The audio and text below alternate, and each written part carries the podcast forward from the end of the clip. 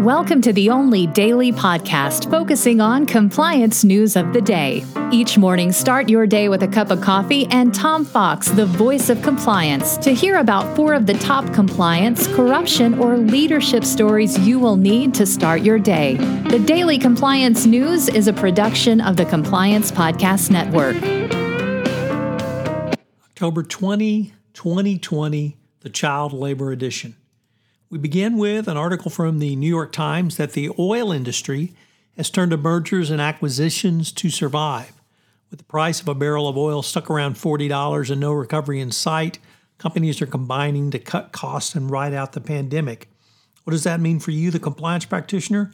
Well, obviously, you're going to have less resources now, but you're still going to need to do pre acquisition due diligence. What if the uh, oil and gas leases in the United States are bought via or obtained via bribery and corruption. Well, you bought yourself a big legal problem. Overseas, has the company you're buying violated the FCPA? You sure better know uh, or have an idea through your pre acquisition due diligence if you want to take advantage of the FCPA safe harbor. So, simply because the um, economy's down, costs are being cut, does not mean you can slack off on your compliance. Next up from the Wall Street Journal, a former Iranian CEO whose name I can't even begin to pronounce, was sentenced for sanctions violations. The former chief of Payment 24 pled guilty in June to conspiring to defraud the United States, and he was sentenced to 23 months in jail for operating a company that helped, the prosecutor said, helped Iranians circumvent U.S. sanctions. The gentleman ran an internet based finance services with roughly 40 employees. His primary business was to help Iranian citizens buy block goods and get them to Iran. Uh, next up from the Washington Post on our lead article today is that uh, the world's chocolate companies depend on cocoa produced with the aid of more than 1 million West African child laborers, according to a new report sponsored by the Labor Department. The finding represents a remarkable failure by leading chocolate companies to fulfill a long standing promise to eradicate the practice of child labor from their supply chains.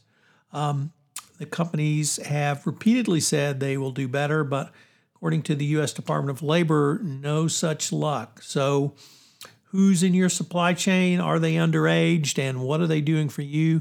That's something that uh, you better get a handle on because the uh, although I don't think people are going to quit eating chocolate, the reputational damage for those who uh, stick around and continue to use child laborers will be greater and greater.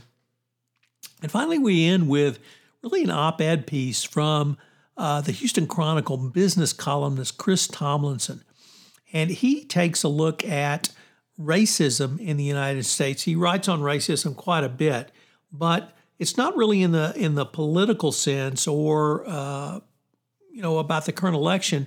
It is that racism costs this company trillions of dollars, and that if we move to greater diversity, then um, and inclusion, we would uh, literally pump money into the economy.